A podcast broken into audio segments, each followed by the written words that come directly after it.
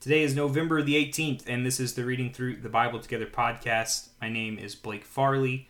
I will be reading, as always, out of the New Living Translation NLT, and we are going to read Ezekiel chapter 37 and 38 for the Old Testament reading. So let's jump in. Ezekiel chapter 37, beginning with verse 1. The Lord took hold of me, and I was carried away by the Spirit of the Lord to a valley filled with bones. He led me all around among the bones that covered the valley floor. They were scattered everywhere across the ground and were completely dried out. Then he asked me, Son of man, can these bones become living people again? O sovereign Lord, I replied, you alone know the answer to that. Then he said to me, Speak a prophetic message to these bones, and say, Dry bones, listen to the word of the Lord. This is what the sovereign Lord says Look, I am going to put breath into you and make you live again. I will put flesh and muscles on you, and cover you with skin. I will put breath into you, and you will come to life. Then you will know that I am the Lord. So I spoke this message, just as he told me. Suddenly, as I spoke, there was a rattling noise all across the valley. The bones of each body came together and attached themselves as complete skeletons. Then, as I watched, muscles and flesh formed over the bones. Then skin formed to cover their bodies, but they still had no breath in them. Then he said to me, Speak a prophetic message to the winds, Son of Man. Speak a prophetic message and say, This is what the sovereign Lord says Come, O breath, from the four winds, breathe into these dead bodies so that they may live again. So I spoke the message as he commanded me, and breath came into their bodies. They all came to life and stood up, on their feet, a great army. Then he said to me, Son of man, these bones represent the people of Israel. They are saying, We have become old, dry bones. All hope is gone. Our nation is finished. Therefore prophesy to them and say, This is what the sovereign Lord says. O my people, I will open your graves of exile and cause you to rise again. Then I will bring you back to the land of Israel. When this happens, O my people, you will know that I am the Lord. I will put my spirit in you, and you will live again, and return home to your own land. Then you will know that I, the Lord, have spoken, and I have done what I said. Yes, the Lord has spoken. Again, a message came to me from the Lord. Son of man, take a piece of wood and carve it on these words. And carve on it these words, rather. This represents Judah and its allied tribes.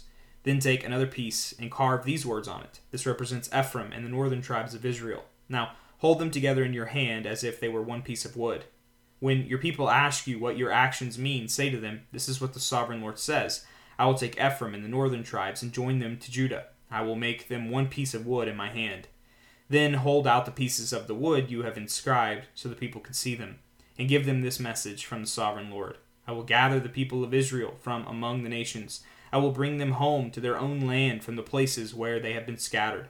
I will unify them into one nation on the mountains of Israel. One king will rule them all. No longer will they be divided into two nations or into two kingdoms. They will never again pollute themselves with their idols and vile images and rebellion for I will save them from their sinful apostasy. I will cleanse them. Then they will truly be my people, and I will be their God.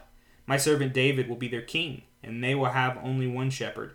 They will obey my regulations and be careful to keep my decrees. They will live in the land I gave my servant Jacob, the land where their ancestors lived. They they and their children, and their great grandchildren, and their grandchildren after them will live there forever, generation after generation.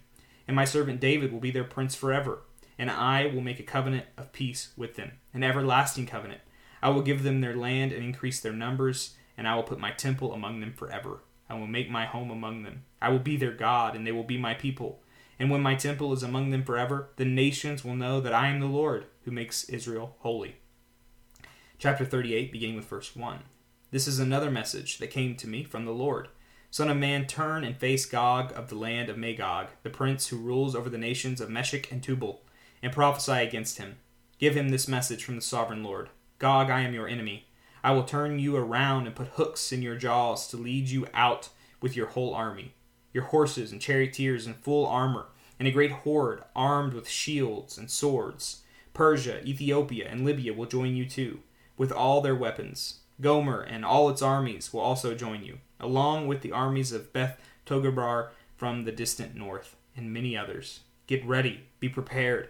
Keep all the armies around you mobilized and take command of them. A long time from now, you will be called into action. In the distant future, you will swoop down on the land of Israel, which will be enjoying peace after recovering from war. and after its people have returned from many lands to the mountains of Israel. You and all your allies, a vast and awesome army, will roll down on them like a storm and cover the land like a cloud. This is what the sovereign Lord says. At the time, evil thoughts will come to your mind, and you will devise a wicked scheme. You will say Israel is an unprotected land filled with unwalled villages. I will march against her and destroy these people who live in such confidence. I will go to those formerly desolate cities that are now filled with people who have returned from exile in many nations. I will capture vast amounts of plunder, for the people are rich with livestock and other possessions now. They think the whole world revolves around them. But Sheba and Dedan and the merchants of Tarshish will ask, Do you really think the armies you have gathered can rob them of silver and gold? Do you think you can drive away their livestock and seize their goods and carry off plunder? Therefore, Son of Man, prophesy against Gog. Give him this message from the sovereign Lord when my people are living in peace in their land. Then you will rouse yourself. You will come from your homeland in the distant north with your vast cavalry and your mighty army, and you will attack my people Israel, covering their land like a cloud. At that time, in the distant future, I will bring you against my land as everyone watches, and my holiness will be displayed by what happens to you, Gog. Then all the nations will know that I am the Lord. This is what the sovereign Lord asks. Are you the one I was talking about long ago when I announced through Israel's prophets that in the future I would bring you against my people? But this is what the sovereign Lord says When Gog invaded, invades the land of Israel, my fury will boil over, and my jealousy and blazing anger. I promise a mighty shaking in the land of Israel on that day.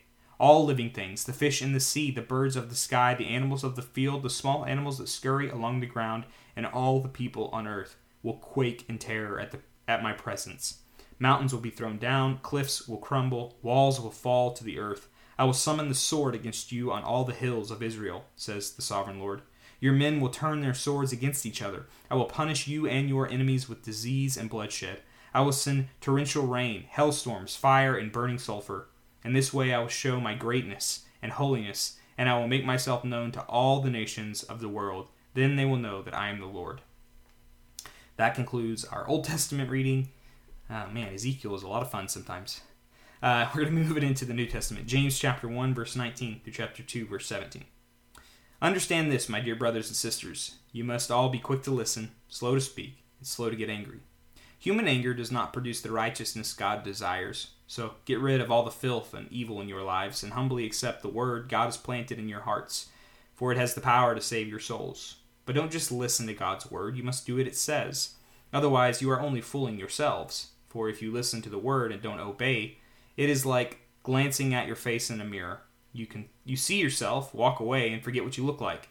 But if you look carefully into the perfect law that sets you free, and if you do what it says and don't forget what you heard, then God will bless you for doing it. If you claim to be religious but don't control your tongue, you are fooling yourself, and your religion is worthless. Pure and genuine religion in the sight of God the Father means caring for orphans and widows in their distress and refusing to let the world corrupt you chapter 2, beginning with verse 1. My dear brothers and sisters, how can you claim to have faith in our glorious Lord Jesus Christ if you favor some people over others? For example, suppose someone comes into your meeting dressed in fancy clothes and expensive jewelry, and another comes in who is poor and dressed in dirty clothes. If you give special attention and a good seat to the rich person, but you say to the poor one, You can stand over there, or else sit on the floor, well, doesn't this discrimination show that your judgments are guided by evil motives? Listen to me, dear brothers and sisters. Hasn't God chosen the poor in the world to be rich in faith? Aren't they the ones who will inherit the kingdom he promised to those who love him? But you dishonor the poor. Isn't it the rich who oppress you and drag you into court? Aren't they the ones who slander Jesus Christ, whose noble name you bear? Yes, indeed. It is good when you obey the royal law as found in the Scriptures love your neighbor as yourself. But if you favor some people over others, you are committing a sin. You are guilty of breaking the law. For the people who keeps all of the laws except one is as guilty as a person who has broken all of God's laws. For the same God who said, You must not commit adultery, also said, You must not murder. So if you murder someone but do not commit adultery, you have still broken the law.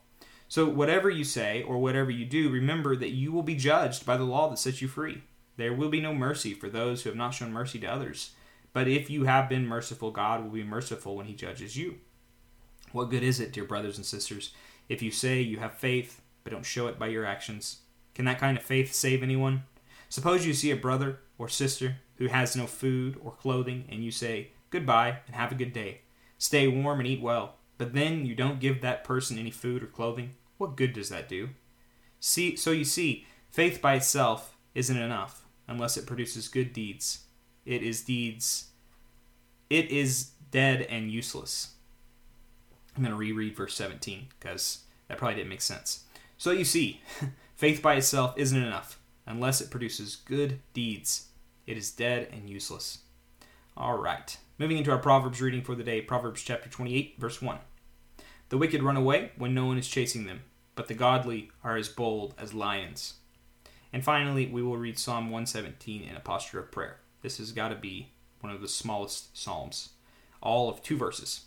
Psalm 117, verse 1.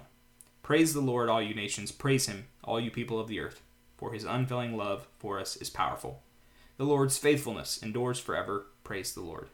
God, we do praise you for all that you've done, all that you will do, and most importantly, for who you are. It's in your name we pray. Amen. Well, friends, thank you for joining me for today's reading, and I hope to see you back here tomorrow for another day of reading through the Bible together.